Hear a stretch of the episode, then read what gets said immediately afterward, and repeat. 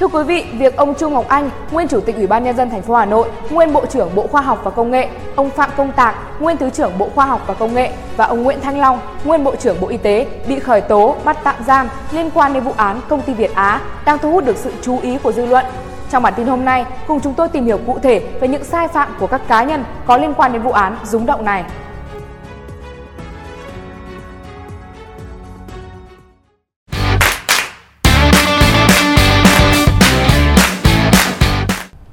Chiều ngày 7 tháng 6, mở rộng vụ án công ty Việt Á, cơ quan cảnh sát điều tra Bộ Công an ra quyết định khởi tố vụ án, khởi tố bị can, lệnh bắt bị can để tạm giam, lệnh khám xét đối với nhiều cán bộ.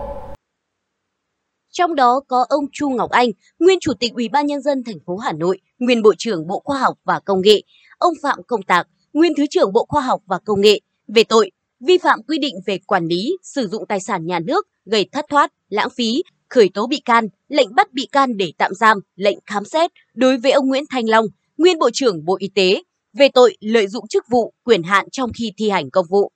Cơ quan Cảnh sát điều tra Bộ Công an xác định ông Chu Ngọc Anh, nguyên Bộ trưởng Bộ Khoa học và Công nghệ, có hành vi vi phạm quy định của pháp luật trong việc giao, quản lý, sử dụng đề tài khoa học và công nghệ cấp quốc gia nghiên cứu chế tạo kit xét nghiệm COVID-19, gây thất thoát, lãng phí tài sản nhà nước, đã phạm vào tội vi phạm quy định về quản lý sử dụng tài sản nhà nước gây thất thoát, lãng phí, quy định tại khoản 3, điều 219 Bộ luật hình sự năm 2015, sửa đổi bổ sung năm 2017. Ông Phạm Công Tạc, nguyên Thứ trưởng Bộ Khoa học và Công nghệ, có hành vi vi phạm quy định của pháp luật trong việc quản lý, sử dụng đề tài khoa học và công nghệ cấp quốc gia, nghiên cứu chế tạo kit xét nghiệm COVID-19, gây thất thoát, lãng phí tài sản nhà nước, đã phạm vào tội vi phạm quy định về quản lý, sử dụng tài sản nhà nước, gây thất thoát, lãng phí, quy định tại khoản 3, điều 219 Bộ luật hình sự năm 2015, sửa đổi bổ sung năm 2017.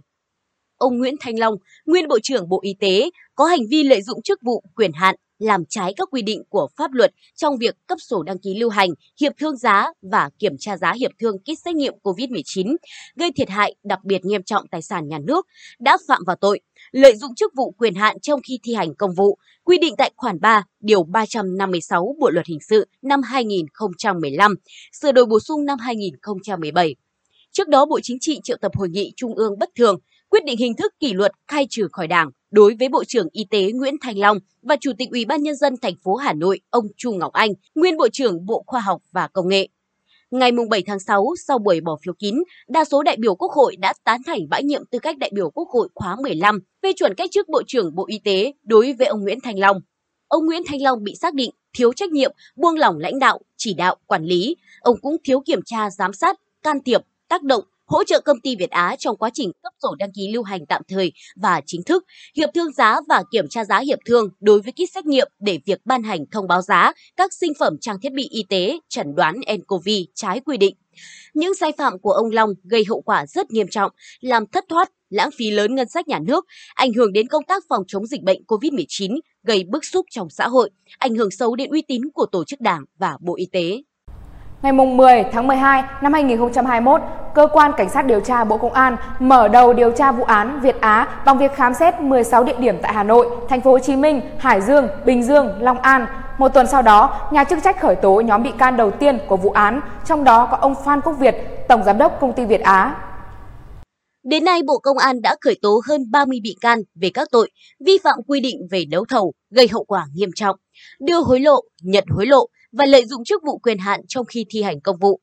Tại Bộ Y tế, Cơ quan Cảnh sát điều tra Bộ Công an đã khởi tố các ông Nguyễn Minh Tuấn, nguyên vụ trưởng trang thiết bị và công trình y tế, và Nguyễn Nam Liên, nguyên vụ trưởng kế hoạch tài chính về tội lợi dụng chức vụ quyền hạn trong khi thi hành công vụ. Mới đây nhất, ngày 25 tháng 5, ông Nguyễn Huỳnh, Phó trưởng phòng quản lý giá, Cục Quản lý Dược, Bộ Y tế đã có hành vi lợi dụng vai trò là thư ký ông Nguyễn Thành Long, thời kỳ làm Thứ trưởng Thường trực Bộ Y tế giới thiệu, tác động, can thiệp thực hiện một số hành vi sai phạm liên quan đến vụ Việt Á nên bị khởi tố, bắt tạm giam để điều tra.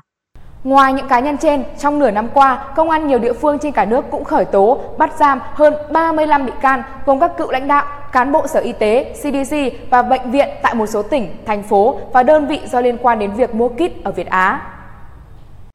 Hiện nay, vụ án công ty Việt Á cấu kết thổi giá kit xét nghiệm COVID-19 trong bối cảnh dịch bệnh diễn biến phức tạp tại Việt Nam đã được đưa vào diện Ban chỉ đạo Trung ương về phòng chống tham nhũng, tiêu cực, theo dõi và chỉ đạo. Chiều ngày 7 tháng 6, tại kỳ họp chuyên đề kỳ họp thứ 6, Hội đồng nhân dân thành phố Hà Nội đã biểu quyết bãi nhiệm chức vụ Chủ tịch Ủy ban nhân dân thành phố Hà Nội khóa 16, nhiệm kỳ 2021-2026 đối với ông Chu Ngọc Anh. Cụ thể hơn về sai phạm của ông Ngọc Anh, theo Ủy ban Kiểm tra Trung ương, Ban Cán sự Đảng, lãnh đạo Bộ Khoa học và Công nghệ đã thiếu trách nhiệm, buông lỏng lãnh đạo, chỉ đạo, quản lý, thiếu kiểm tra để một số cán bộ là lãnh đạo bộ và đơn vị vi phạm quy định của Đảng, pháp luật nhà nước trong việc phê duyệt, giao tổ chức thực hiện, ký hợp đồng, đánh giá, nghiệm thu, chuyển giao, quản lý, kiểm tra giám sát, thành quyết toán kinh phí thực hiện đề tài khoa học, nghiên cứu chế tạo bộ sinh phẩm xét nghiệm COVID-19 của Học viện Quân y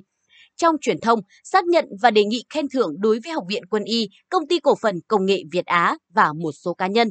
Đề tài nghiên cứu chế tạo bộ sinh phẩm xét nghiệm COVID-19 do Học viện Quân y chủ trì có sự tham gia của 4 thành viên của công ty Việt Á, trong đó có ông Phan Quốc Việt, Tổng Giám đốc, đã bị khởi tố và bắt giam. Đề tài này là nhiệm vụ khoa học và công nghệ cấp quốc gia thực hiện từ tháng 2 năm 2020 với tổng kinh phí từ ngân sách gần 19 tỷ đồng tháng 3 năm 2020, Hội đồng đánh giá nghiệm thu kết quả giai đoạn 1 đề tài thuộc Bộ Khoa học và Công nghệ họp và đề nghị Bộ Y tế cấp phép sử dụng cho hai bộ sinh phẩm kit xét nghiệm COVID-19. Xuất phát từ đề nghị trên, cùng với một số căn cứ khác, Bộ Y tế lần lượt cấp phép tạm thời rồi cấp phép lưu hành cho sản phẩm. Đáng chú ý là trên website của Bộ Khoa học và Công nghệ từng đăng tải thông tin về việc Tổ chức Y tế Thế giới WHO công nhận bộ kit test do công ty Việt Á sản xuất. Tuy nhiên, sau khi Bộ Công an khởi tố vụ án, thông tin này đã bị gỡ bỏ vì có sai sót.